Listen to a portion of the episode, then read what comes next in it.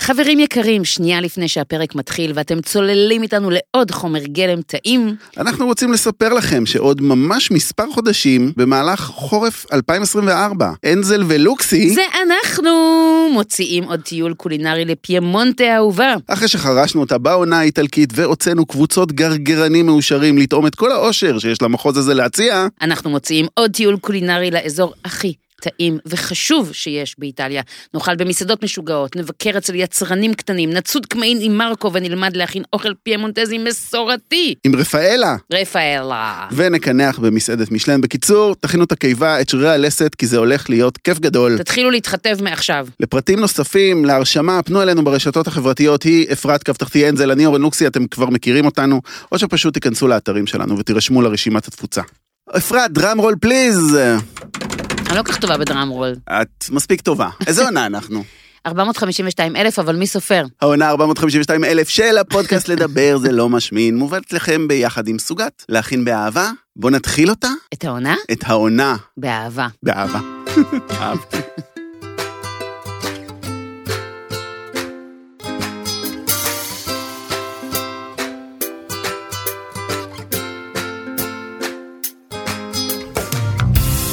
הלו, הלו, הלו, אולי אני צריך להגיד הלו, הלו כמספר העונות שלנו? בבקשה. בבקשה. בבקשה. אז הלו, הלו, הלו, הלו, הלו, הלו, הלו, הלו, הלו, הלו, הלו, הלו, הלו, הלו, הלו, הלו, הלו, הלו. אה, חשבתי שאתה הולך להגיד תשע פעמים הלו, הלו, הלו, את המילה אמרתי. הלו, אמרת 27. לא משנה. אוקיי. שלום לכם מאזיננו היקרים, נכון שהתגעגעתם? גם אנחנו. שלום לכם וברוכים הבאים לעונה התשיעית של לדבר זה לא משמין, הפודקאסט האהוב עליכם וגם עלינו. אורן לוקסמבורג, טוב לראות את זיו פניך, יצאת מהשישי לשם שינוי? יצאתי מהשישי ואני חוזר לשישי. כי יצאתי משישי ואני באת חוזר. ולשישי תשוב. וואו. מה שאתם לא יודעים זה שלוקסי בזמן הפגרה המאוד ארוכה שהייתה לנו, פשוט הוא היה עסוק במשהו קטן מן לפתוח מסעדה, אני הייתי עסוקה במשהו קטן אה, לבנות אה, פורטפוליו של מעדניה. בקיצור, אנחנו לא עושים כלום. נחים. אז בואו נספר לכם קצת מה הולך להיות לנו היום. שנייה לפני שמתחילים צריך מין הערת אזהרה קטנה לגבי הפרק של היום. אחד הדברים זה שאנחנו נגיע עוד למקור השם, אבל מעטים המאכלים שיש אה, זהות בין חומר הגלם כן. לבין המאכל שאוכלים ממנו. כלומר, החומוס כחומר גלם ומאכל החומוס. ולאורך הפרק אנחנו כל פעם גם נזוז בין הדברים, לפעמים נדבר על, על החומוס כחומר גלם, לפעמים נדבר על החומוס כ, כאותו ממרח, ואין ברירה. כי בתודעה שלנו, כשאנחנו אומרים חומוס, שני הדברים מתקיימים כאחד. וחוץ מזה, אספנו לכם פה שורה של אוהבי חומוס. מושבעים. מושבעים, שכל אחד מהם ימליץ על חומוס מאזור מגוריו, ואני חושב שנמצא פה חומוס טוב לכל אחד בארץ. כן, בלי לבחור את הכי טוב, אנחנו לא מאמינים בהכי טוב, אין הכי טוב. הכי טוב זה שלי. ולזה נגיע בסוף.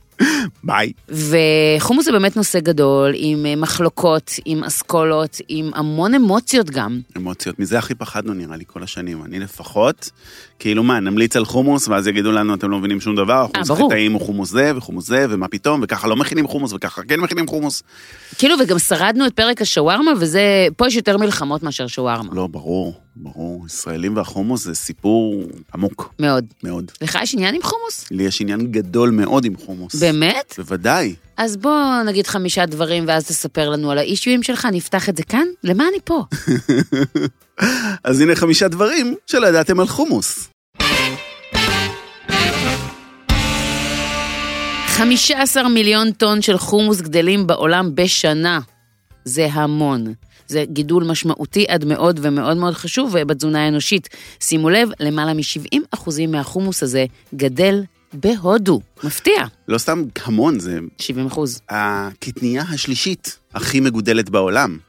אחרי סויה, מספר 2, את רוצה לנחש? בקטניות? כן, לא קטנייה טיפיקלית, באמת? בוטנים. בוטנים הם קטניות, שתיים, זה מספר 2 ברור שאני בעולם. זוכרת שבוטנים זה קטניות, על זה לא, אבל הבאתי לך. הבאתי לך את זה בהפוכה כדי לבלבל אותך. בוטנים יותר מחומוס? כן. מפתיע מאוד. מפתיע מאוד. ממש. כן. מספר 3, חומוס. יפה, מכובד. יש ביניהם קרב צמוד. אני לדעתי, כן. עם כל ה vibe הבריאותי שהולך וגדל בעולם, החומוס הולך לעקוף.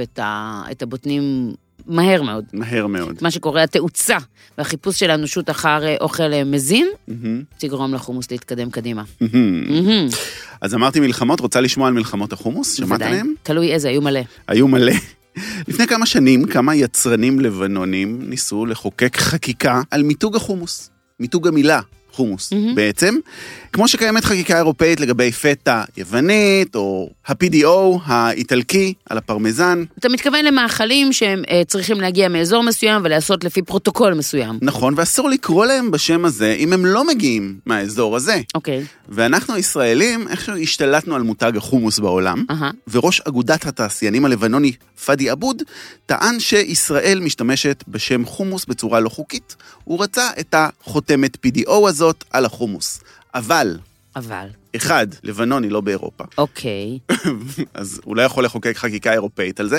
Mm. ושתיים, גם לא ברור אם החומוס הוא לבנוני או לא. אין על זה גושפנקה אמיתית, ולכן הנושא הזה עדיין בבירורים הוא לא סגור. אני אגיד לך דבר נוסף. כן. לא שאני רוצה לפתוח את זה, אנחנו בחמישה דברים, אנחנו רק בחיתולי הפרק, אבל אני חייבת להגיד על זה משהו. Mm. פטה עשויה בצורה מסוימת, וצריך להכין אותה בצורה מסוימת על מנת שהיא תקרא פטה, אוקיי?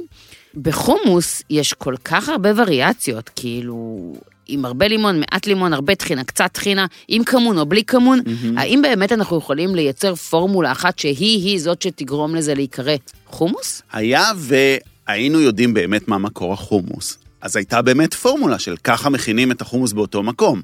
אבל בגלל שזה נושא מאוד מאוד עלום, קשה מאוד לדייק. אז הכל לגיטימי, הכל פתוח. וואו. כן. סגור סוגריים מהר, אחרת לא נתקדם בתוכנית. עובדה הבאה. אני רוצה לתת עובדה קצרה וחמודה. כן, עלי חומוס. עלי חומוס. גם הם אכילים. Mm. במדינות אה, עניות אוכלים גם את העלים של החומוס, ואיך משתמשים בהם? בדיוק כמו שמשתמשים בכל עלי ירוק שמיועד לבישול. Mm. בין אם זה תרד או בין אם זה כרוב, אפשר לבשל גם את עלי החומוס. כן. והם מאוד מאוד מאוד בריאים, הרבה יותר מהכרוב והתרד. וואו. כן, יש בהם המון אה, מינרלים, בדומה לחומוס, שהוא צמח בריא לכשעצמו, ואפילו יש את הטיפה חמיצות הזאת, שמאפיינת חומוס.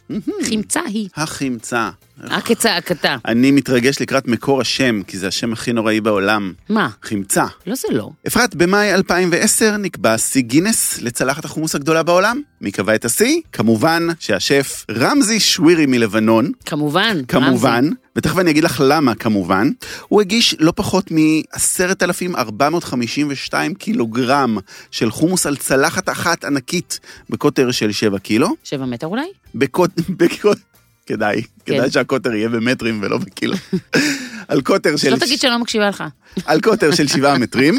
שיא גינס, ובכך הדיח את ישראל, שהחזיקה בשיא הקודם שעמד על 4 טון חומוס. בלבד. בלבד. אבל הקרב הזה של מי עושה את צלחת החומוס הכי גדולה, מה טון? אמרת קילו. עשרת אלפים קילו, זה עשר טון. היה עשרת אלפים קילו? עשרת אלפים קילו, עשר טון.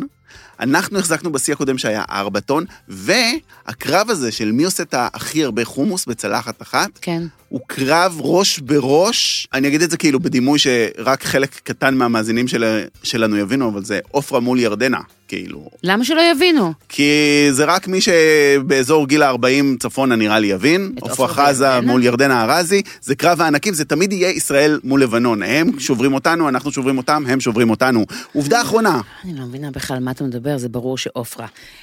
ירדנה, עופרה. ירדנה! איזה אשכנזי אתה, אללה. מה זה קשור לאשכנזי? עופרה. ירדנה. פעם אהבתי אותך. היום קצת פחות.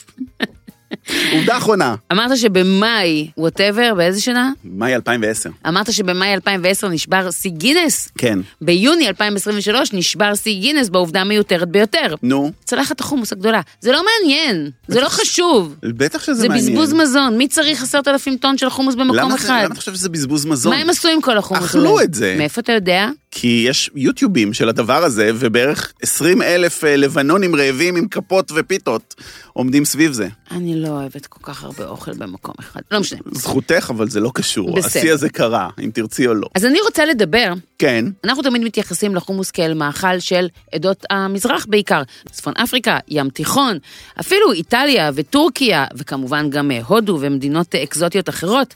אבל כן. גם אצל היהודים האשכנזים יש מאכל מאוד מאוד מאוד מפורסם, שמבוסס על חומוס. ואיך האשכנזים אוכלים חומוס, הם אוכלים אותו בצורת ארבס, שזה פשוט אומר גרגירי חומוס מבושלים עם המון המון המון פלפל שחור ומלח. ואני נזכרתי במאכל הזה רק לקראת התחקיר של הפרק הזה, כי אני זוכרת אותו מהילדות, אבל איכשהו, אחרי איזה גיל ארבע, הפסיקו להגיש אותו במשפחה שלי, ופתאום התחלתי לפגוש חומוס רק בחומוסיות, וגרגירי חומוס שלמים רק בתוך מסבכות. את רוצה שאני אפתח על ארבס עכשיו, או אחר כך? תפתח על ארבס אחר כך. אחר כך. איזה טעים זה. זה גם טעים וגם יש שם משקל מאוד מאוד כבד. מאוד מעניין, הסיפור הזה. בסדר. יאללה, אפשר להתחיל? קדימה, על מה אנחנו מתחילים? אנחנו בעיקרון מתחילים בלשים על השולחן את העובדה שיש פה מאכל שיש עליו המון המון מחלוקות. וכמו שאתה אה, אמרת בחמישה דברים, לבנונים מול יהודים, מי הצלחת החומוס הכי גדולה, ואנחנו חייבים מתישהו בפרק הזה להתייחס, ואני אומרת בוא נתחיל עם העניין הזה. אוקיי. אז אני רוצה לשים על השולחן את העניין הזה של הניכוס התרבותי שמדברים עליו. מהמם, לי תמיד יש בעיה עם עניין של, שמדברים על ניכוס תרבותי. מהמם. בתור אחת שלא מנכסת כלום. כי הרי תמיד נורא חשוב לי, גם בתוכנית, שנדבר על מאיפה הדברים הגיעו, מי המציא אותם, מאיך הם נדדו ממקום למקום. אוקיי. עכשיו, כשאנחנו מגיעים לחומוס, אז אני בכלל לא מצליחה להבין איך זה קרה. כלומר, ברור הרי שהחומוס הוא מאכל שמגיע מהאזור שלנו, אוקיי? גם אם הגרגר עצמו לא, לא בדיוק הגיע מישראל. אוקיי. אבל החומוס התפתח כאן, באזור של אה, הלבנט. סוריה הגדולה, כן. של הלבנט, לבנון, פלסטין של פעם, כאילו אדמת ארץ ישראל של פעם, הוא התפתח כאן. מהמם. ברור לחלוטין שאנחנו בעליות הגענו לכאן מחדש, הייתה התיישבות יהודית, אבל כמובן הגיעו עליות נוספות. הסתכלו ימינה, הסתכלו שמאלה, ראו מה אוכלים המקומיים, ראו שאוכלים חומוס, זה טעים למות, והתחילו לאכול חומוס בעצמם. מהמם. עכשיו, אנחנו גם התחלנו לאכול פסטה באיזשהו שלב. מעולם לא עלה על דעתנו לספר שהפסטה היא המצאה ישראלית, נכון? מהמם. או מתישהו הגיע לכאן האורז והתחלנו לאכול אורז, ומעולם לא עלה על דעתנו שזה מאכל ישראלי. מהמם. אז באותה מידה זה ברור שגם, שגם החומוס הוא לא מאכל ישראלי, הוא מאכל שהיה פה, אבל ברור שהוא לא המצאה ישראלית. כלומר, אני לא מצליחה להבין... ישראלית את מדברת על מדינת ישראל שנוסדה ב-1948, כאילו. כי השטח של ישראל הכין חומוס אלפי שנים. בסדר, אבל גם יהודים שהיו כאן לפני כל קום המדינה, זה הרי ברור שזה מאכל שנאכל כאן על ידי הערבים, ושהם אלה שבעצם הביאו אותו לתפארתו, ואנחנו רק התחלנו לבשל אותו אצלנו בבתים, או במסעדות. איך זה בכלל קרה שהגענו למצב של ניכוס? אתה מבין? זה, אני לא מצליחה להבין איך בכלל זה... אין שאלה בכלל. אבל ניכסנו גם את הפלאפל, שעשוי מחומוס, אגב. שהוא גם עשוי מחומוס, כן. יש גם לזה סיבה למה הפלאפל שלנו, של האזור שלנו עשוי מחומוס. אבל מה זה ניכסנו? יש את האנשים שיודעים מה נכון, ויש את האנשים שצריך פשוט ללמד אותם מה נכון. ובשביל זה פודקאסט כמו שלנו בא לידי ביטוי ועושה שינוי בתודעה. כלומר, מי שגדל בבית שלא ממש אה, אוכל במרכז, כן. ואימא שלו מכינה לו פלאפל לארוחת צהריים, הגיוני שהוא יחשוב שפלאפל הוא ישראלי, אבל הוא גם לא שאל את עצמו מאיפה הפלאפל מגיע. אבל מי ששנייה שואל את עצמו מאיפה הפלאפל מגיע ומאיפה החומוס מגיע, אין לו שאלה בכלל. ברור לו שזה לא אנחנו המצאנו היהודים לצורך העניין, אוקיי? אוקיי. אז מה שאני אומרת, שכל הדיון הזה על ניכוס, אני לא אומרת שהוא לא נכון, יש בהחלט אה, אנשים שמנכסים, אבל זה נובע מחוסר ידע. אני לא, מעולם לא חושבת שמישהו בא ואמר, החומוס הוא ישראלי, כשהוא יודע את ההיסטוריה. אתה מבין מה אני מתכוונת? אני חושב שאני מבין מה את מתכוונת, אני לא, לא יורד לרזולוציות שלך. ואם אתה לא יורד לרזולוציות, אז אני אסביר מההתחלה, כי זה נורא חשוב. אז תתחילי שוב, כי בעיניי תלוי מי מסתכל. האם את אומרת ישראלי ניכס לעצמו את החומוס, או שמא העולם ניכס את החומוס לישראלים? כי בכל העולם חומוס זה ישראלי כאילו, ולא ערבי. כי פה אני לא יודע אם יש אפילו ילד קטן בגיל 10-12 שלא מבין שחומוס זה מזרחי. אתה אומר שבעצם הניכוס קרה רק כשיצאנו עם זה החוצה? אני חושב שכן, כי הניכוס הזה קרה, מה, 15 שנה, משהו כזה, 20 שנה, כשהחומוס השתלט על העולם? ו...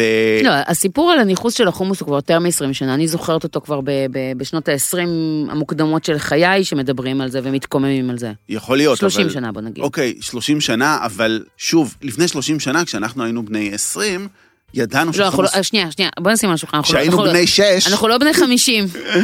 לפני כן. אה, 30 שנה, כשהיינו בני 4, אז ידענו כולנו שחומוס זה ערבי, ובקושי היו מסעדות, היו מסעדות ערביות, ואכלנו בהן חומוס. נכון. היו חומוסיות בכל מקום. נכון. אז זה מעניין מה שאת אומרת, אבל תרחיבי שוב את המחשבה שלך. אני מסכימה לחלוטין, אוקיי? כל לבנוני, סורי, ירדני, מצרי, שמרגישים, שאומרים להם שחומוס זה מאכל ישראלי, ברור שהם יתקוממו, נכון. אוקיי? כי, כי זה לא מאכל שלנו, של אה, יהודי ישראל במקור. כמו פאדי אבוד, הלבנוני. כן. אה, יושב ראש תעשיית התעשיינים. זה, זה ברור.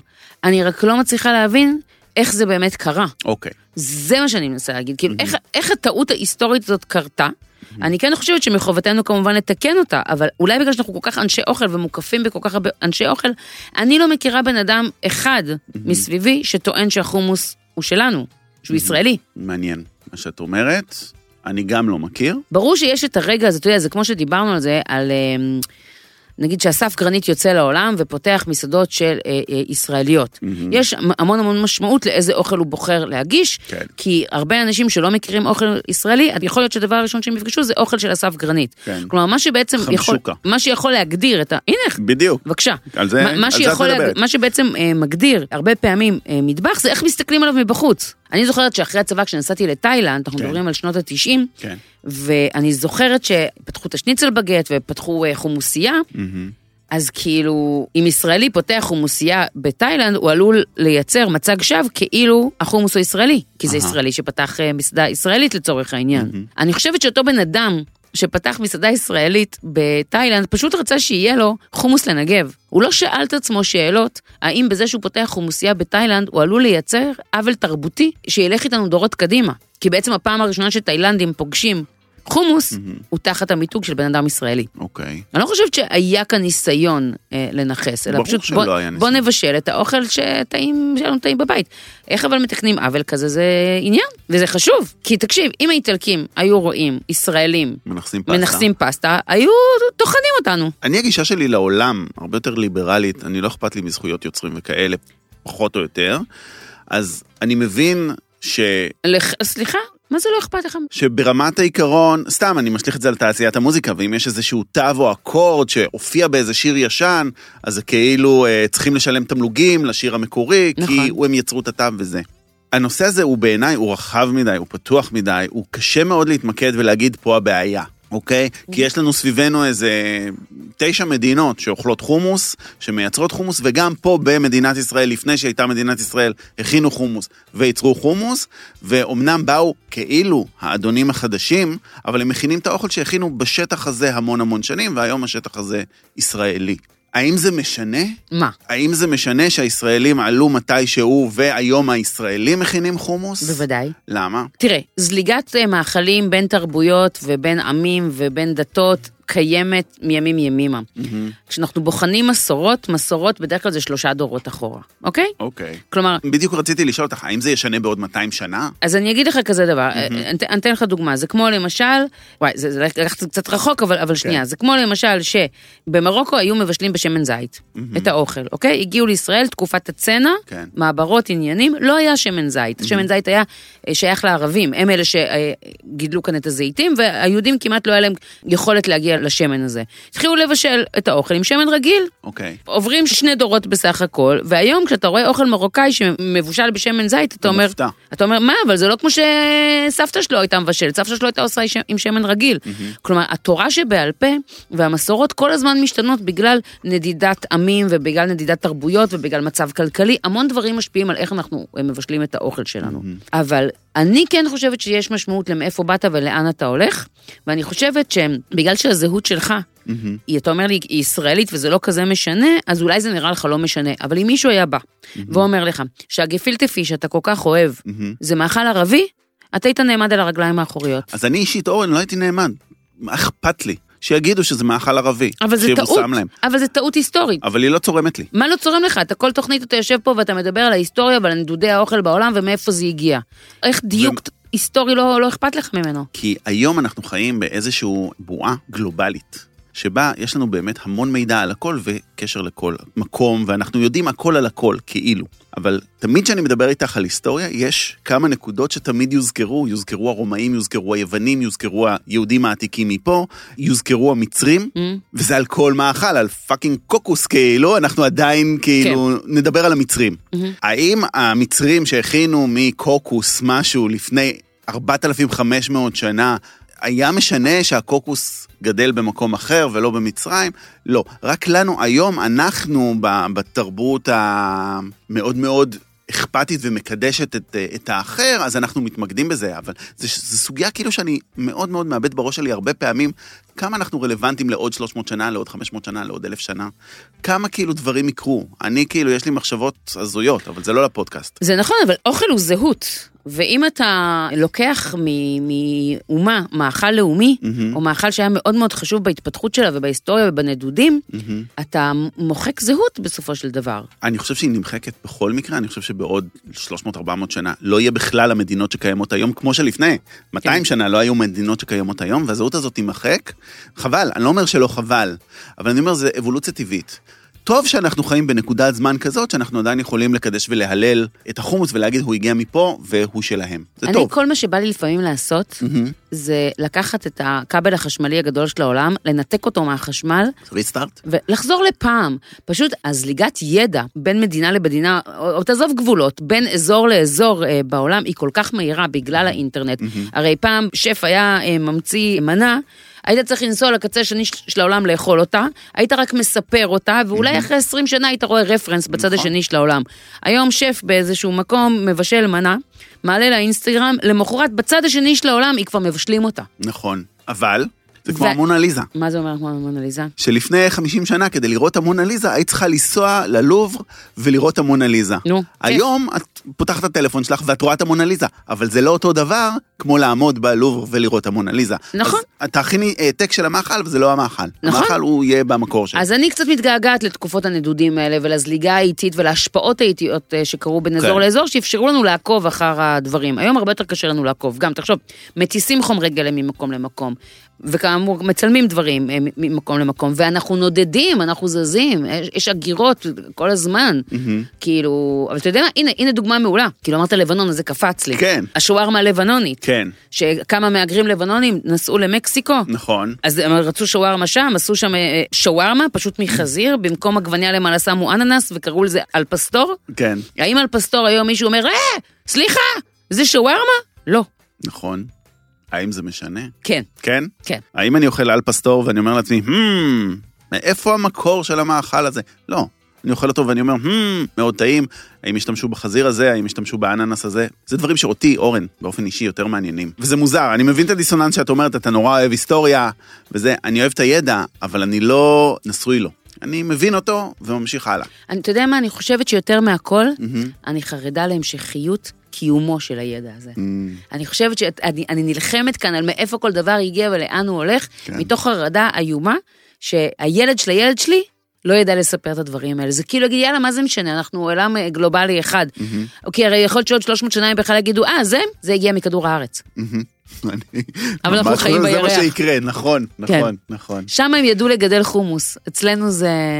כבר אין חומוס. אז- וואו, אלוהים אדירים. טוב, אלה היו בקיצור. 25 דקות על מיהו החומוס, ולא דיברנו לרגע על מיהו החומוס. אבל אני חושבת שזה דיון מאוד מאוד מאוד חשוב. אני כי מסכים אני איתך. חושבת שהוא, בעיקר מה שאנחנו מבינים מהדיון הזה, שאנחנו רק בפתחו, שהוא מאוד מאוד ארוך, מאוד סבוך, וששאלות על ניכוס תרבותי, יש להן מקום, וזה נושא שצריך להיות מדובר. כן. ואין גם נכון ולא נכון, כי כל אחד רואה את הדברים קצת אחרת ברמה התרבותית והמנטלית, לגמרי. וכן. אז אה, אפשר לשמוע מיהו החומוס? אני, כדאי שנדבר על מיהו החומוס, כי עוד הרבה לפני ממרח החומוס, אנחנו היום בפרק שקודם כל מדבר על חומר הגלם, והלא הוא גרגר החומוס, שידוע בשמו, ידוע, מה זה ידוע? אף אחד לא מכיר את השם, צ'יצ'ר ארייטינום, אוקיי? כן, אני מתה על המילה צ'יצ'ר, כן. ממש. אז אנחנו מדברים על צמח חד-שנתי ממשפחת הקטניות, אבל רגע, יש לו שם בעברית. החמצה התרבותית. החמצה התרבותית. חמצה. מתה על המילה הזאת. כן. אחד מהגידולים החקלאיים הראשונים שבויתו, אתה תכף תספר על זה וזה טירוף הדבר הזה, אחד מהגידולים החקלאיים גם החשובים בעולם, כמו שאמרת, הקטנייה השלישית בשכיחותה ברחבי העולם, מאכל סופר חשוב במטבחי המזרח התיכון, אגן הים התיכון, גם בהודו, גם במקסיקו, מה שנקרא קוסמופוליטי הסיפור הזה כאן היום. האב הקדמון של החומוס של היום הוא זן בר, שנקרא צ'יצ'י רטיקולטום, בעברית זה חמצה מרושטת. שזה מקסים, נכון, רטיקולה, אה, רשת בעצם, אבל המון המון המון אה, זנים בויתו, אבל אותו צ'יצ'ר רטיקולטום הוא הזן שממנו התפתחה החמצה התרבותית, שבעברית אגב זה חמצה שסועה, שסועה. שסועה. תלכו לכם בשדה ואיך תדעו שנתקלתם בשיא החומוס, אגב זה יכול לקרות בישראל, הוא גדל גם בישראל, צמח בגובה לא גבוה, משהו כזה עד אה, 50 סנטימטרים, עם עלים דמויי נוצה, עלים מנוצים מה שנקרא, משני צידי גבעול, והפרי, בדומה לקטניות אחרות, הוא תרמיל. אלא שבתרמיל הזה, בדרך כלל, יהיה רק אפון אחד, או מקסימום שלושה. לא רבים כמו הפול או כמו האפונה. אה, אם תראו אותו בתקופת הפריחה, אז אתם תראו פרחים בדרך כלל לבנים, ככה ששזורים בהם ורידים אה, כחולים, סגולים או אדומים, וסביר להניח שתמצאו אותו באזורים חמים. הצמח הזה צריך בגדול אקלים חם, הוא צריך שמש וחום בשביל להבשיל, אבל הוא גם צריך גשם. כן. צריך לפחות 400 מילימטרים אה, גשם שנתיים בשביל שזה יקרה כל הסיפור הזה. אז זה בעצם החומוס, ואז יש לנו גרגיר, יש כל מיני זנים, אנחנו עוד מעט אה, נדבר עליהם. קוטפים אותו, מתי? בעיקרון עכשיו, כלומר זה העונה שהחומוס אה, נקטף, יש אותו בשלב הירוק שלו, אבל רוב החומוס לא משווק בצורתו הירוקה והטריה, אלא בצורתו היבשה. אז בערך חצי שנה החומוס הזה גדל, שותלים אותו בדרך כלל באזור אה, דצמבר, קוטפים אותו בערך עכשיו.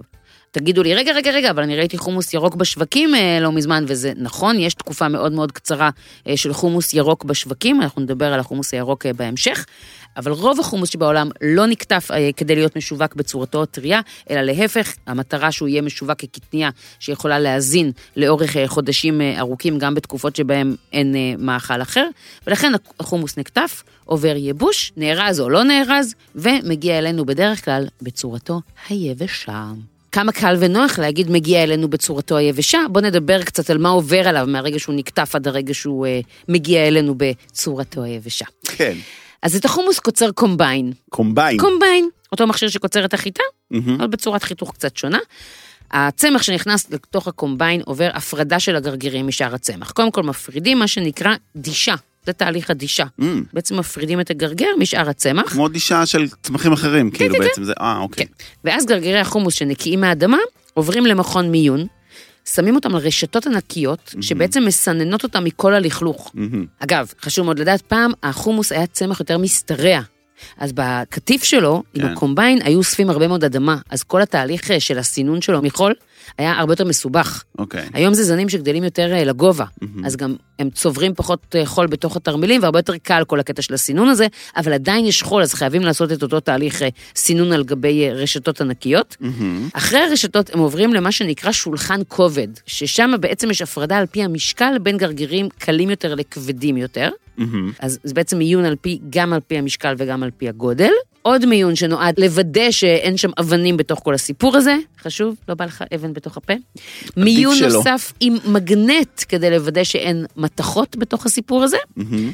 ורק אז מיון מאבק, שטיפה בעצם שמעיפה את כל האבק מתוך הסיפור, ורק אז נארזים. זאת אומרת שהוא יבש כבר על הצמח בעצם, והוא רק עובר תהליך של ניקוי וסינון. זה מה שאני הבנתי, אבל בשביל שנדייק את העניין הזה, אני מציעה שנתקשר למנהל הרכש של סוגת, ועל בדיוק הנקודה הזאת, שגם אני מודה שגם אני לא ירדתי לקצה ההבנה שלה, נשאל אותו. אז אנחנו מתקשרים לאסף נבות, מנהל הרכש של סוגת, האיש שאין דבר על קטניות שהוא לא יודע. אין דבר, אה? הבן אדם הוא אנציקלופדיה לקטניות. למה הוא לא כאן באולפן? זאת שאלה ממש טובה. למה שלחת אותי לעשות תחקיר על איך מגדלים חומוס ואיך אה, מייבשים חומוס ואיך מסננים חומוס על רשתות? בוא נתקשר. הלו, הלו, הלו. שלום חברים. אה, או, שלום אסף נבות, מה שלומך? אה, נהדר, נהדר, טוב לשמוע אתכם. אנחנו הלשנו למאזינים שלנו שאתה האיש שהכי מבין בקטניות. במדינת ישראל ואולי גם בעולם, אז אה, יש עליך משקל כבד. אנחנו נתחיל בשאלה מאוד מאוד אה, פשוטה מבחינתך, פחות פשוטה מבחינתנו.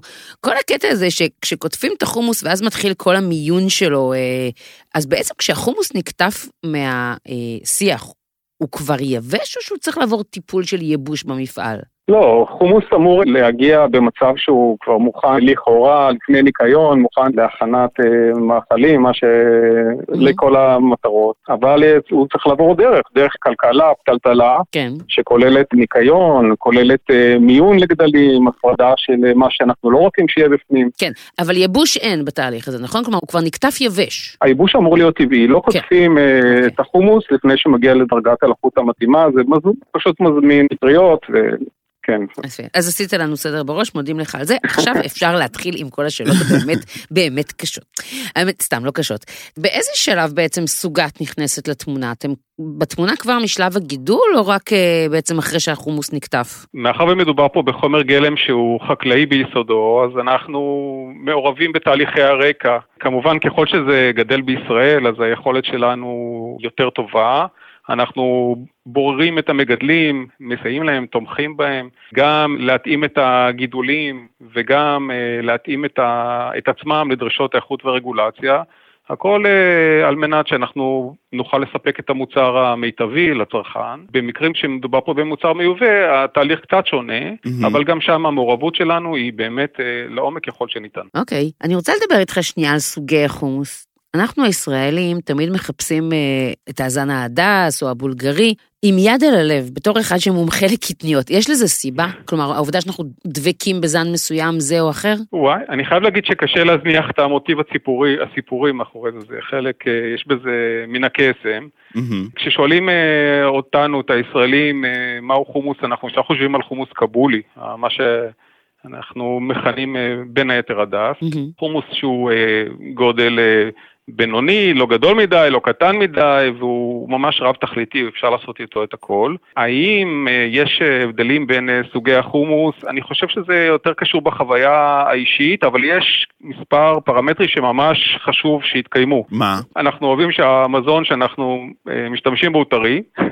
מדובר פה באלפי גרעינים בכל, בכל שקית, ולכל אחד יש את המאפיינים שלו, חשוב שהם יהיו אחידים. בגודל. על מנת שיתבשלו בצורה אחידה Mhm. ויתפחו בצורה אחידה.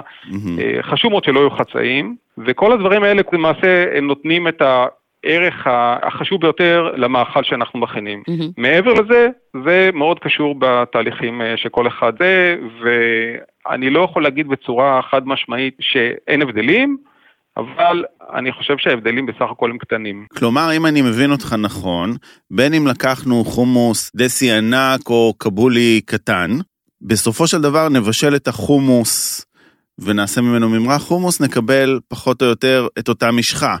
זאת אומרת, יהיה קשה מאוד להבדיל מה זה מה אחרי שמעכנו אותו. זהו, אני אחדד את השאלה. כן. זה שנקבל אותה משחה זה ברור, כי בסוף נקבל חומוס. מבחינת השאלה, תכונות. האם בטעימה עיוורת, האם נצליח להבחין בין זן כזה לזן אחר? זו השאלה שמעניינת אותי. מהמם. כי אתה יודע, בתפוחי אדמה למשל, כן, יש הבדלים מאוד אה, בולטים אה, בטעמים בין זנים שונים. כן. אבל נגיד בגזר אין הבדלים. זו שאלה שבספק אם יינתן לה אה, מענה חד משמעי אי פעם.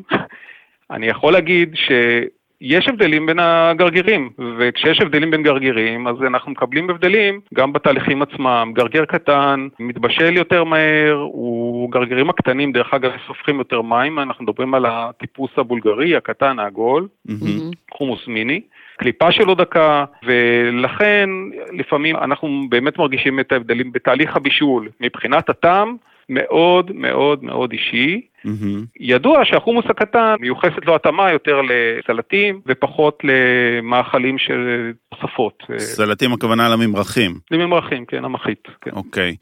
וזה, אני יודע מה, אתה יודע, מהקהילה הקולינרית, שזה בעיקר בגלל הקליפה הדקה. אה, חוסך לנו עוד שלב של סינון ומיון והפרדת הקליפה. אבל אה, הדעות על זה עדיין חלוקות.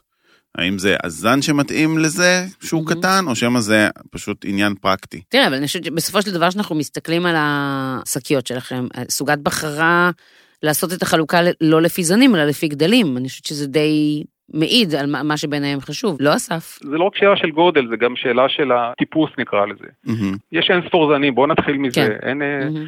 עכשיו, החומוס שסוגת משתמשת בו הוא חומוס שהוא אה, מטיפוס קבולי, הוא כמות, הוא מתקפה, מתקלף יותר בקלות, מהמם. בוודאי שאחרי בישול. חומוס מיני, שהוא החומוס הקטן יותר העגול, הקליפה יותר צמודה, יש לו ממש לבוש צמוד כזה, כן. והוא יותר מתוח, ובאופן טבעי הוא גם אה, מתקלף פחות, אבל הקליפה היא דקה יותר.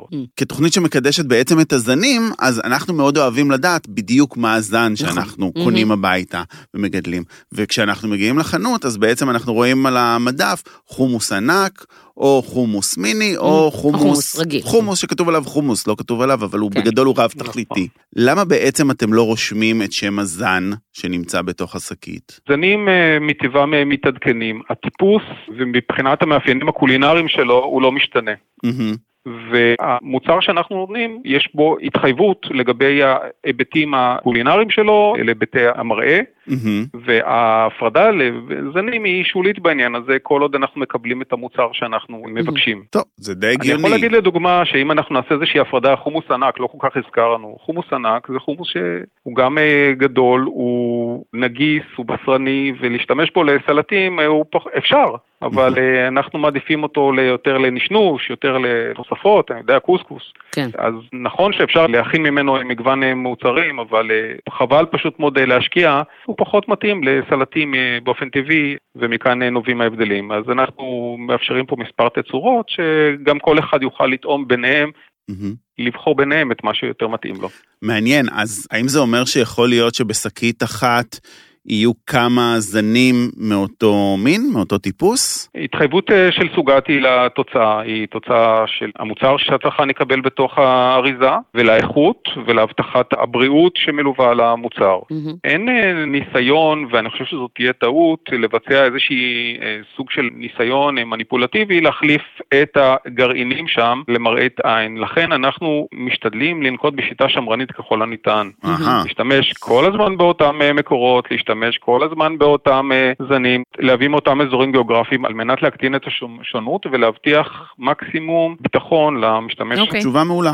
אני רוצה לשאול שאלה קצת אחרת עכשיו, אתה יודע, בכל המשבר אה, של השנתיים האחרונות בין אה, רוסיה לאוקראינה, שתי מדינות שאחראיות להרבה מאוד מהחומוס אה, שגדל בעולם, יש איזשהו שינוי אה, מבחינתכם? צפוי אולי איזה מחסור בחומוס בעולם בעקבות המלחמה? אני ראיתי מלא כתבות שדיברו על מחסור שצפוי בחומוס בגלל המלחמה הזאת, זה זהו, נכון? אבל אני אגיד לך מה, הכתבות האלה, הרי מה, מה הן הן רוצות רוצות? הן כותרות. רוצות קליק, נכון? נכון. אז בוא נשאל את הבן אדם אה, שאמון על העניין ושירגיע אותנו או לא. אסף, אתה מרגיע אותנו או לא? עד השאלה אני הייתי רגוע. צריך להבין, השוק יודע לווסת את עצמו. מהמם. במצב שיש אה, חוסר או איזושהי מצוקה באזור מסוים בעולם, פתאום אה, צצים מלאים באזור אחר.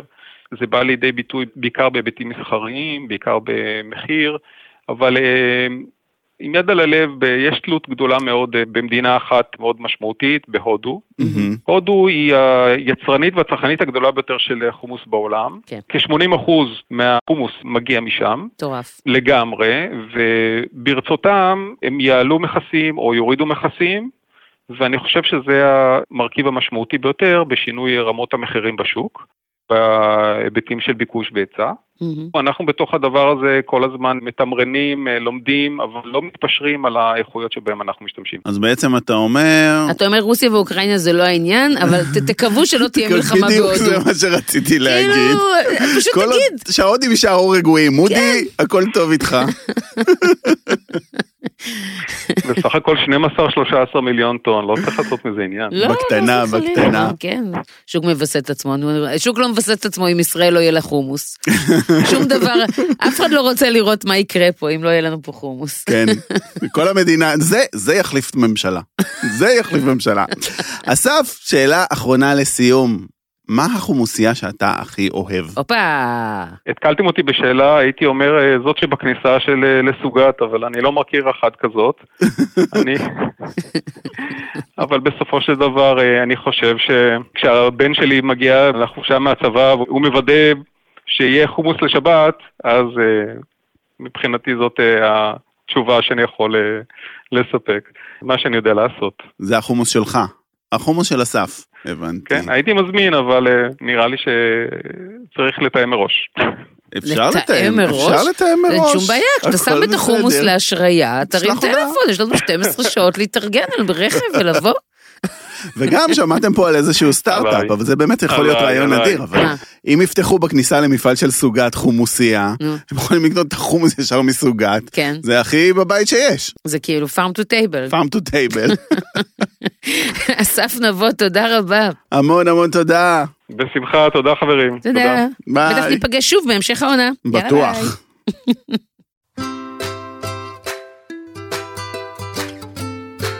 חומוס אסף, אולי אסף יפתח לנו מתישהו חומוסייה. אבל אתה יודע, לוקסי, זה הרגע שבו חשוב להבהיר למאזיננו, בעיקר הצעירים שבהם, אני, אתה יודע שאני יכולה על המאזינים הצעירים שלנו. אתם יודעים שיש לנו ילדים שמאזינים לנו? תני את הספיץ'. ילדים הם ספוג, תני ילדים את הכל. הם ספוג. אם יש לכם ילד שאוהב אוכל, ותיתנו לו להאזין לפודקאסט, אתם תיצרו מפלצת קולינרית עם ידע מטורף, כי ילדים בניגוד אלינו המבוגרים, שהידע נכנס וזולג החוצה כדי לפנות מקום לדברים חדשים, כל מה שנכנס אצל ילדים נשאר. מהמם, כמו חומוס ומים, כן. אותו דבר, יפה. אני מסכים תושיבו איתך. את הילדים שלכם. אני מסכים איתך לגמרי, ולו, וזה מאוד מתקשר לחומוס, ואנחנו בטח נדבר על זה עוד מלא במהלך השלושת פרקים האלה, טעמי ילדות. זה הדבר הכי חזק שיש בעולם. זו אחת קולינרית. הסיבות שלאורך שנים אני לא אהבתי חומוס. כן. כי החו- לא אכלת חומוס? או שהחומוס היה גרוע? אבא שלי היה חוזר מהצבא, אבא שלי עשה הרבה מילואים, עם שני דברים. שלך. עם- דוד! איפה דוד שימזוג לי פלפל שחור על המנה? יואו, איך אני מתגעגע אליו. אבא שלי היה איתנו בפיימונטה, ומאז לוקסי מאוהב בו. כמו כולם, זה, זה דוד. אי אפשר שלא. אי אפשר שלא. בקיצור. מה שהתחלתי להגיד, אז אה, אבא שלי היה עושה המון מילואים, והוא היה חוזר מהצבא עם שני דברים. נו, לוף כן. ופחיות לוף. חומוס? ופחיות אוי חומוס. ואבוי. אתה מבין על איזה חומוס כאילו גדלה האשכנזייה? פלא שלקח לי כל כך הרבה שנים להתאהב בחומוס, לא פלא בכלל. ומה שעוד יותר מטורף, נו, החצי השני של הילדות שלי היה בטירה. הייתי המון המון המון בטירה. טוב, זה קצת מוזר אז. הייתי המון בטירה כי, אה, לא, זהו, שזה לא כזה מוזר, אסביר לך.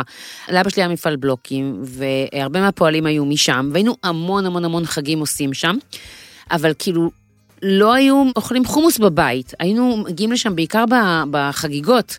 בגלל זה... ששוחטים כבש. מסחן, אני גדלתי על מסחן, זה בגלל זה זה אחד הדברים שאני הכי אוהבת בעולם, אבל. אני ממש לא זוכרת משם שניגבתי חומוס. מוזר מאוד. זהו. מוזר, בקיצור, לא משנה. מוזר כמעט כמו איך שאבא שלך הגיע ממפעל בלוקים ללהיות רואה חשבון מצליח. אה, זה אתה גם... לא יודע איך זה קרה? לא. הוא למד ראיית חשבון. נו. אוקיי, אני אקח אותך קצת אחורה, סליחה, כן. סליחה. סליחה מאזינים, רגע אישי ביני לבין אפרת. איך זה קרה? אני לא מצליח להבין את זה. נתחיל בזה שאבא שלי רצה להיות רופא. אוקיי. אוקיי? אם זה מבהיר לך למה מישהי פה כן. באולפן למדה רפואה. אבא שלי רצה להיות רופא, אבל הוא ואימא שלי הכירו כשהם היו בני 14, היית 14 או 15, נו. השתחרר מהצבא, היה צריך להביא כסף הביתה, אבל רצה ללמוד באוניברסיטה. כן. מרמן ישב וילך ללמוד שבע שנים, לא, נלמד ראיית חשבון. גמר את זה בשלוש שנים במקום בארבע, כי הוא גאון. כן. ונהיה רואה חשבון, ובגלל זה הוא לא רופא, ובגלל זה הבת שלו רצתה ללכת ללמוד רפואה כדי לתת לו מתנה. איך קשור הבלוקים? אה, ואז, ואז סבא שלי היה לו מפעל בלוקים, אה. והוא אה, אה, חלה, ואבא שלי לקח את העסק של המפעל אה, בלוקים בעצם, היה בן ממשיך. Mm. ובתחילת שנות ה-80, כשהיה את המיתון והכל, אז אבא שלי סגר את המפעל בלוקים ופתח את המשרד רואה חשבון שלו. והשאר היסטוריה. אתה מבין, היה לנו, כל כך לא היה לנו כסף בתקופה הזאת, שאבא שלי היה הולך למילואים וחוזר עם לוף, בקופסאות שימורים. בקופסאות של חומוס. וואי וואי.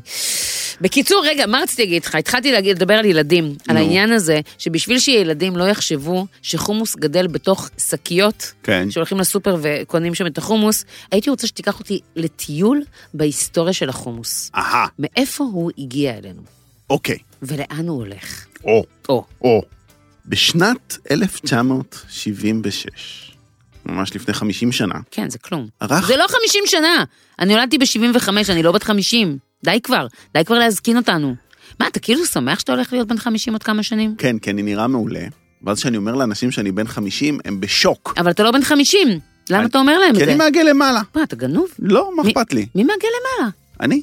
מה אכפת לי? להפך, עדיף לי שיסתכלו ויגידו, "אה", מאשר שיגידו, "אמ, אוקיי, בנות, הוא לא כל כך איתנו. מותק, גם את לא נראית בגילך. ברור שלא נראית בגילי. אז ת- אני הייתי מתגאה בגילך. ואומר, אני "אמ, גאה, אבל אני לא לא הולכת ומוסיפה בת לעצמי... 29. אני לא הולכת ומוסיפה לעצמי שנים. שנים, אפשר לחשוב, כמה אני מוסיף? שנה וחצי.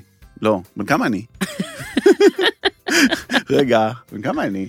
48. 48. כן. אז שנה וחצי ל-50, כזה. לא היה לך יום הולדת לא מזמן? בדצמבר. עברה חצי שנה. מה, אתה יותר גדול ממני? לא, אני יותר קטן ממך, אז זה עוד שנתיים. אה, לא משנה, לא משנה, בוא נדבר שנייה על ההיסטוריה. נולדת? ב-75, אבל בסופה, בדצמבר, ואת נולדת במרץ. אז אתה עוד לא היית בן אה, 48. אז אני 47? כן, וואו. משהו לא הסתדר לי, חשבתי באמת שמשהו משהו- שאני לא בסדר. אתה פשוט, אתה מוסיף לעצמך שלוש שנים. אתם מבינים למה היא מתעצבנת? כי היא קשישה ממני, זה מעצבן אותה. זה לא... אבי, אני נשואה לפרגיון. נכון, גם אני, להזכירך, אפילו הפרגיון שלי יותר פרגית, היא רק בקע, כאילו, לעומת הפרגית שלך. בן כמה הפרגית שלך? אה, 40. הוספתי לו, 39. עמרי אני עוד אחטוף בבית היום, שהוא יאזין לפרק. בכל מקרה, בשנת 1976, לפני 12 שנה, ערך פרופסור גדעון לדיז'נסקי מהפקולטה לחקלאות, מזון וסביבה מהאוניברסיטה העברית מחקר. כן. מטרת המחקר, למצוא את אב החומוס. כמו שחיפשו את אם החיטה? כמו שאהרונסון חיפש את אם החיטה. נכון. למה? כדי להשביח את הזנים המתורבתים היום באמת, יש כמה זנים של חומוס, כמעט כולם אותו דבר. הם, אוקיי. לא, הם לא התפתחו יותר מדי. הוא מצא את אב החומוס, אה. זה אותה חמצה מרושטת שאמרת, וזה מין שגדל בדרום מזרח טורקיה כבר מלפני 7,500 שנה. מדהים. מה הבעיה במין הזה? ברגע שהוא בשל, התרמילים נפתחים, הזרעים מתפזרים. מהמם. זה לא טוב כמובן, כי אז צריך להתכופף ולאסוף זרע זרע, אז בייתו אותו והפכו אותו לזן שבאמת משאיר את הגרגירים בתוך התרמילים, כך שבעצם יוכלו אה, בקלות לאסוף את החומוס, ובכך החומוס הפך לגידול מרכזי. מהמם. יש ממצאים שלו מאותם שנים גם מאזור יריחו ומצרים העתיקה. Mm, אזורים ששונים אקלימית מאוד מאוד מאזור טורקיה. אוקיי. למרות שכולנו כאן באזור של המזרח התיכון, עדיין אנחנו מדברים על הפרשים של כמעט אלף קילומטר. מהמם. אז זה מאוד מעניין, כי זה פחות או יותר מאותה תקופה, וזה אומר שבאמת סחרו בו אז. זאת אומרת, המצרים רצו, חומוס ידעו מה זה חומוס, מהמם. הוא עשה את כל המסלול הזה. חבר'ה, זה כמעט 8,000 שנה. הנה, עוד פעם אני מעגל למעלה, אבל זה טירוף. נכון. כאילו, זה, זה על, על סף האדם הקדמון, כאילו. בכל מקרה, וואו, מדמיינת אותו אוכל חומוס.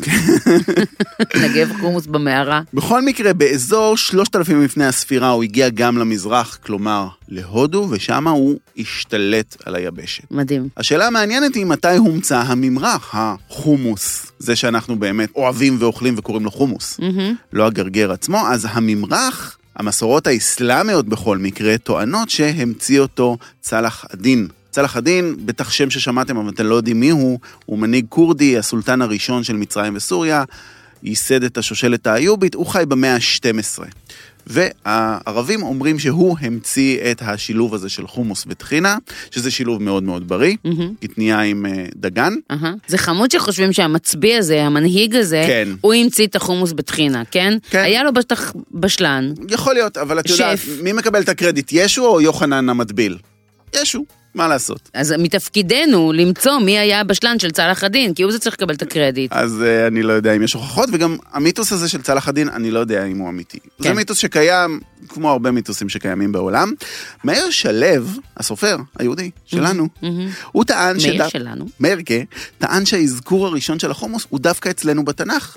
כשבועז הציע לרות המואבייה, ככתוב במגילת רות, ויאמר לבועז, לעת האוכל גשי הלום, ואכלת מן הלחם, וטבלת פיתתך בחומץ. האם הוא לא אומר החומץ... לפיתתך, הוא אומר לפתך, לא? פיתך, הוא אומר. פיתך, אוקיי. פיתך.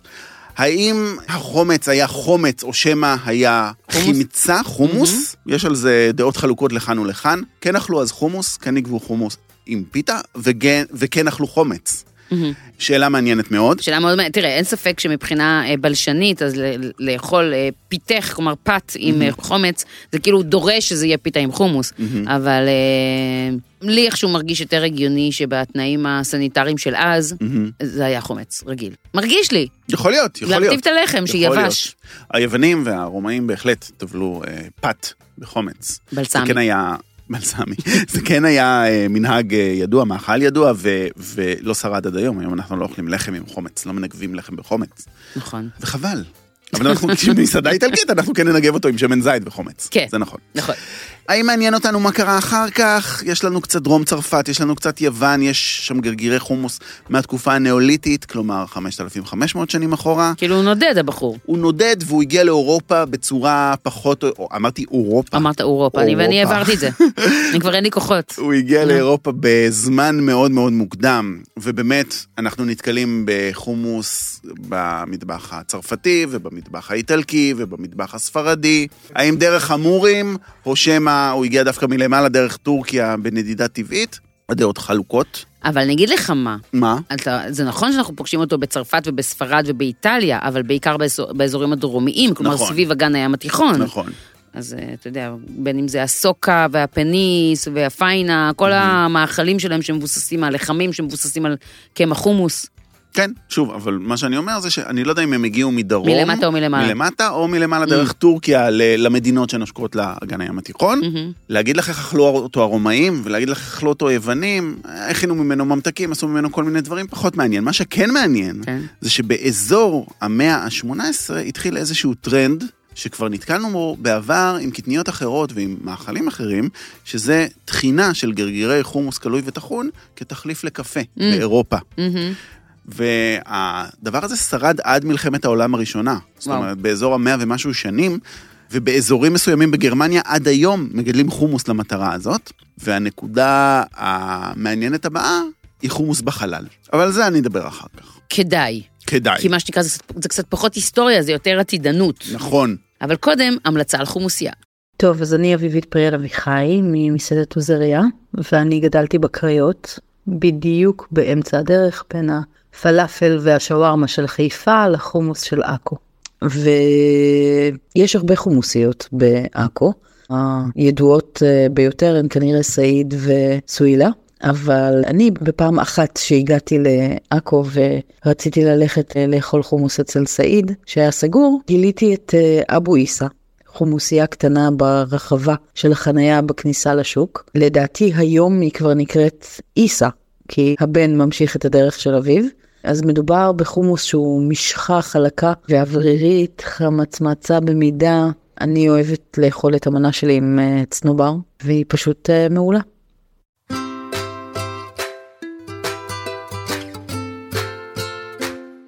כפי שאמרת, לוקסי, הוא אכן אה, נדד לנו בעולם, mm-hmm. ועד היום אנחנו רואים את הקיום שלו ונוכחות אה, מאוד מאוד מסיבית שלו בהמון מטבחים. קשה מאוד לדמיין את המטבח ההודי בלעדיו, קשה לדמיין את המטבחים אה, של הלבנט בלעדיו, אנחנו גם לא רוצים לדמיין, mm-hmm. אבל אני אמרתי, מעניין אותי לראות את ההשפעה שלו על המטבחים היהודים מסביב mm-hmm. לעולם. Mm-hmm. התחלתי בגלל הזה, בגלל הארבס, אותו מאכל של יהודי אשכנז. זה מאכל שמאוד אופייני ל... לשבת הראשונה אחרי אה, שנולד בן זכר, mm-hmm. אז נוטים אה, להגיש את העיגולי אה, חומוס האלה עם הפלפל השחור, וגם מגישים אותם עם דבש. Mm-hmm. כלומר, באירועים חגיגיים. כלומר, לוקחים את החומוס, עושים אותו מתוק. כן. שזה לא מפתיע אצל יהודים אשכנזים, גם את הגפילטה הם עשו ממנו מתוק. גם את הקיגל, הכל. גם את הקיגל, כאילו... כן. בוא נוסיף קצת סוכר. למה לא? למה לא? אבל הסתכלתי, אמרתי, בוא נראה מה קורה בעדות נוספות. אז הרבה פעמים, נגיד במרוקו, מוסיפים גרגירי חומוס לתבשילים שרוצים אה, להעשיר אותם ולהפוך אותם ליותר חגיגיים. Mm. למשל, כדי להשאיר קוסקוס, אז אה, היו מגישים אותו עם קערות של אה, חומוס מבושל וקערות של אה, צימוקים, אה, וככה מעשירים את הקוסקוס עצמו. במרוקו עושים המון שימוש בחומוס, החל ממרק בשר וחומוס, mm-hmm. שזה נורא יפה, מבשלים את זה ביחד, מוציאים את הבשר, טוחנים את החומוס, ואז זה נהיה כזה כמו מין mm-hmm. מרק סמיך כזה עם חתיכות של בשר בפנים, ואז מוסיפים מלא לימון וכוסברה. אוקיי. זה ממש טעים. כן. יש להם מרק חומוס וטרד, שמבשלים אה, חומוס, מוסיפים שום מטוגן, ולקראת הסוף מוסיפים עלי טרד טריים ולימון. כן. טירוף טירופים, וכמובן שיש את המרק חרירה, שזה פאר היצירה המרוקאית, המרק שחלק קוראים לו מרק משי, mm-hmm. משי בגלל שמוסיפים לו אה, בלילה כזאת של קמח, ואז כזה זה נהיה מין אה, מרק משי, פשוט מין תחושת קרמיות אה, עדינה שכזו. Mm-hmm. עכשיו, אצל המוסלמים יש מרק מאוד מאוד דומה שמגישים כל יום בסוף הרמדאן, בסוף הצום. מרק מאוד משביע, שיש בו הרבה ירקות ויש בו אטריות וחומוס, וזה בדיוק החרירה. אז הנה עוד דוגמה למאכל שיכול להיות שהוא בכלל במקור אה, מוסלמי, ובכלל אה, גם היהודים אה, התחילו לעשות אותו. Mm-hmm. אני מתה על חרירה. מאכל וואו, כן. יש אותו אבל גם uh, בהרבה עדות נוספות, יש אותו ביהדות עיראק, שמכינים סמבוסק ממולא בחומוס ועוף ובצל וכמון, אני יכולה על זה. Mm-hmm. זה כמובן דומה מאוד גם לסמוסה. ההודית. נכון. שזה תמיד מקסים, גם ברמה הלשונית זה מקסים. עיראק והודו מעורבבות קשות. טוב, טוב. כן. יש גם את העיראקים ההודים, שזה הכי גנוב, זה, זה, זה, יש להם קובה. כן. יש קובה בהודו. כן.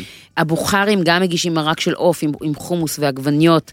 הפרסים, הגונדי, גם פאר יצירה של מרק של עוף ובצל, שהריח שלו מגיע מהלימון הפרסי, ויש בו כזה כופתאות אווריריות של קמח חומוס ועוף, ואני בכוונה אומרת אווריריות, כי אם נתקלתם בגונדי שאינו אוורירי, בעיה שלכם, חבל.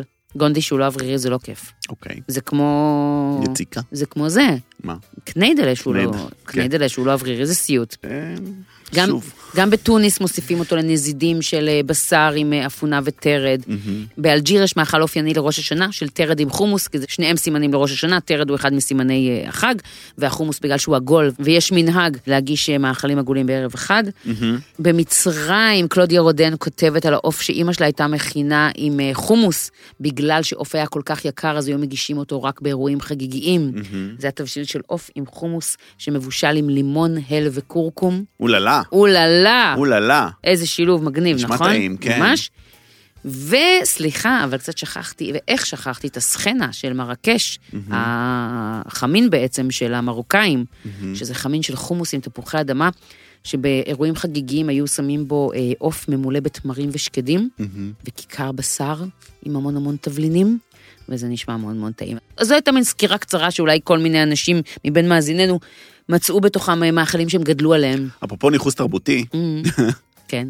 אפרופו, אפרופו, אפרופו, לא הזכרת את הסב. סב זה הטוגן חומוס ההודי הזה, שפה בישראל מכירים אותו בתור בייל, או הביסלי חומוס. דווייל, כן. אהבת ביסלי חומוס? יש את הביסלי חומוס, שזה הביסלי המקורי, הדווייל, כאילו כן. דווייל, כמו שקראת לו, כן. שבאמת עשוי מקמח חומוס, אבל יש את הביסלי שגדלנו עליו, הביסלי פלאפל. אני לא חושבת שביסלי פלאפל... ביסלי פלאפל, הוא, מ-. הוא מבוסס על קמח חומוס? כן, הוא לא מבוסס על קמח לבן? כמה חומוס. אני חולה על ביסלי פלאפל. באמת? אני בתור ילדה, טעיתי. אני בתור ילדה אכלתי בעיקר ביסלי פלאפל, כן, ומדי פעם הייתי מגוונת עם בצל. וואלה, כן. מוזר מאוד. ילדה מוזרה. אבל אה, סליחה, היה, היה רק פלאפל, בצל גריל. וגריל. גריל. ואז כשהיינו בערך בני שבע לדעתי הומצא הברביקיו, כן, ואחרי זה כשהיינו בני שמונה תשע הומצא הפיצה. כן, הפיצה היה נוראי. הפיצה נוראי. הפיצה נוראי. אבל אין על ביסלי פלאפל. אוקיי, אז אתה אומר, גם זה ניכוס תרבותי? גם זה ניכוס. אנחנו לא- אנחנו- אנחנו נהיים בעייתיים כשזה מגיע לחומוס. לגמרי. כן. אבל תגיד, לוקסי, מכל מה שאמרתי עד עכשיו, כן. כל המאכלים שנ- שנקבתי אה, בהם, יש משהו שאתה מכין בבית? אני מכין הרבה דברים מחומוס בבית. ארבס, אתה מכין את זה? אני מת על זה. לא. אני מת על זה בצורה משוגעת. א', מצחיק אותי שזה מאכל אשכנזי, זה אפילו מאכל אשכנזי יידי. כן. ארבס זה אפונה ביידיש. זה כאילו, שתבינו, זה נשמע מילה מאוד ערבית. זה אני חשבתי שזה- ערב... אני חשבתי בס- שבגלל לא, זה קוראים לזה ככה, בגלל שזה כאילו, לא. אנחנו מנסים להיות ערבים, אז אנחנו נקרא לזה ארבס? לא. שזה אז מתאים לאשכנזים לעשות כזה דבר? זה מתאים, אבל זה מילה ביידיש. לא. מאכל כל כך פופולרי שם, אני לא זוכר מתי נתקלתי בו בפעם הראשונה, אבל אני זוכר שחיי השתנו מן הקצה אל הקצה. אני מאוד אוהב לעשות אותו עם הגרגירים שיהיו כמה שיותר גדולים, לבשל אותם, לא שהם רכים מדי, שישאר בהם הפריחות, ואז אני שם עליהם טונה של פלפל שחור, והמון המון המון שמן זית. Mm, מאוד מאוד מאוד משדרג, ומלח. ומלח כמובן. כן, א', ב' של ג', ד'. מהמם. אני גם אוהב לקחת את הגרגירים הגדולים האלה, ואו לטגן אותם, או לאפות אותם בתנור, כאילו מצופים בקצת שמן, כדי לעשות אותם פריחים. אתה כולא אותם? צ'יפס, גרגירי חומוס זה דבר נפלא, ואז שמים להם מלא תבלינים, פפריקה מעושנת, קצת כמון, קצת פה, קצת שם, וזה מקפיץ נורא את הדבר הזה, וזה לאכול את זה כמו חטיפים, חטיף מאוד בריא. מהמם. יש את ה... לא דיברנו על הקבג' כופתה, אבל... או בכלל על כל הכופתה של ההודים, שהרבה פעמים עושים אותם עם קמח חומוס כבסיס, אז לי יש מתכונת שאני מאוד אוהב להכין לשוש, קציצות. אתה מ- משתמש הרבה בקמח חומוס. אני מלא, מלא, מלא, Mhm. מלא, מלא. קציצות אה, מכרוב סגול, שיש בהם קמח חומוס. אה, אני מכירה אותם. מכירה אותם. טעימות. נורא נורא טעימות. ופעם, כשהייתי שף, בבריבה, דהיינו 20 years ago, היה לי מרק חומוס, שהכנתי אותו על בסיס ממרח חומוס. זאת אומרת, הייתי לוקח חומוס ומבשל אותו עם בצל וגזר ושום וכאלה, ואז טוחן אותו, אבל בצורה מאוד מאוד דלילה, ואז מוסיף לו שמן זית, אוקיי. אבל הטכניקה של ההוספה של השמן זית הייתה כמו לעשות אמולסיה. זה מה שרציתי להגיד לך, זה נשמע שאתה עושה מיונז מחומוס. אז סוג של, אפשר לקרוא לזה גם ככה, בטחינה, אבל ששמן זית, כשטוחנים אותו באמולסיה עם משהו שיש לו קצת פקטין, הוא נהיה משי, הוא נהיה Mm. קרם, משהו מטורף, והוא מבריק, מבריק בצורה יפהפייה.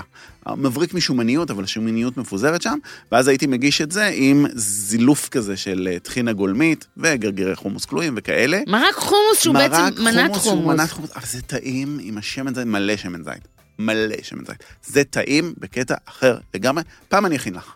זה מרק באמת כאילו פנומנלי. ו-if I do say so myself. וואו, כן, זה לא קורה הרבה. תגיד, כן. אבל רגע, רגע, רגע, רגע. כן. אז הבנתי שאתה משתמש בגרגירי חומוס שונים אה, בביתך, אבל אתה מכין גם ממרח חומוס בבית? אני מכין גם ממרח חומוס, אני מאוד אוהב, אבל שנדבר על זה עכשיו, או שנקדיש לזה section מה, אחר כך? איך אתה מכין את החומוס? לא, איך, רק רציתי לדעת אם אתה מכין. מכין, מכין. כן? יש לי תמיד במקפיא גרגירים מבושלים כבר, במים שלהם, מחכים לטחינה. אתה מקפיא אותם בתוך המים שלהם. מהמם, מהמם. טוב, אנחנו- אנחנו תכף אה, ממש ניכנס לדבר הזה, זה- זה אוקיי. זה יותר מדי זה. אבל קודם, אה, המלצה נוספת על חומוסייה. היי היי, אה, כאן נדב בורנשטיין, אנחנו גרים בכפר טרומן שזה ליד שוהם, האיירפורט סיטי, וללא ספק החומוסייה הכי טובה באזור שלנו היא חליל, ברמלה, זה משהו כמו 10 דקות נסיעה, אבל אני רוצה דווקא להמליץ על החומוסייה של ילדותי, שזה אבו יוסוף בחיפה, אה, ליד כיכר פריס. שזה חומוס שהיה חלומי כשהייתי ילד, נשאר ככה כשאני קופץ לבקר את אה, אמא שלי בחיפה. כל הזיכרון הוא, הוא לא רק של החומוס עצמו שהוא מאוד טעים אלא של המוסד שהוא חומוסייה כמו של אה, פעם קצת כמו החומוסייה הגדולה עם הצ'יפס והסלט והשיפודים והכל הולך ביחד וגם הגלידה האמריקאית שהיא כזה חינם עם החשבון שהולכים לשלם בקופה וכמובן שזה לא מוגש לשולחן אז יש את הגלידה האמריקאית שוקו וניל שזה באמת באמת הזיכרון של הילדות שלי אז זה מתמזג קצת אם זה באמת כל כך טעים או שזה פשוט זיכרון כזה מושלם אבל אה, אבו יוסף בחיפה היא ללא ספק החומוסייה האהובה עליי.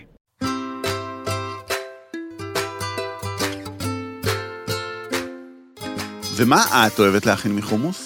אני מאוד בפשטות כשזה מגיע לחומוס. נתחיל במה לא. אוקיי. אני בדרך כלל לא מכינה חומוס אה, לא. בבית שלי, למה לא? כי יש בן אדם בבית שהוא חומוסולוג, כן. אני נשואה לחומוסולוג, אני באה מחומוסולוגיה. חומוסולוג, קשיולוג, צנוברולוג. אוהב... יש לו הרבה הרבה אהבות. כן.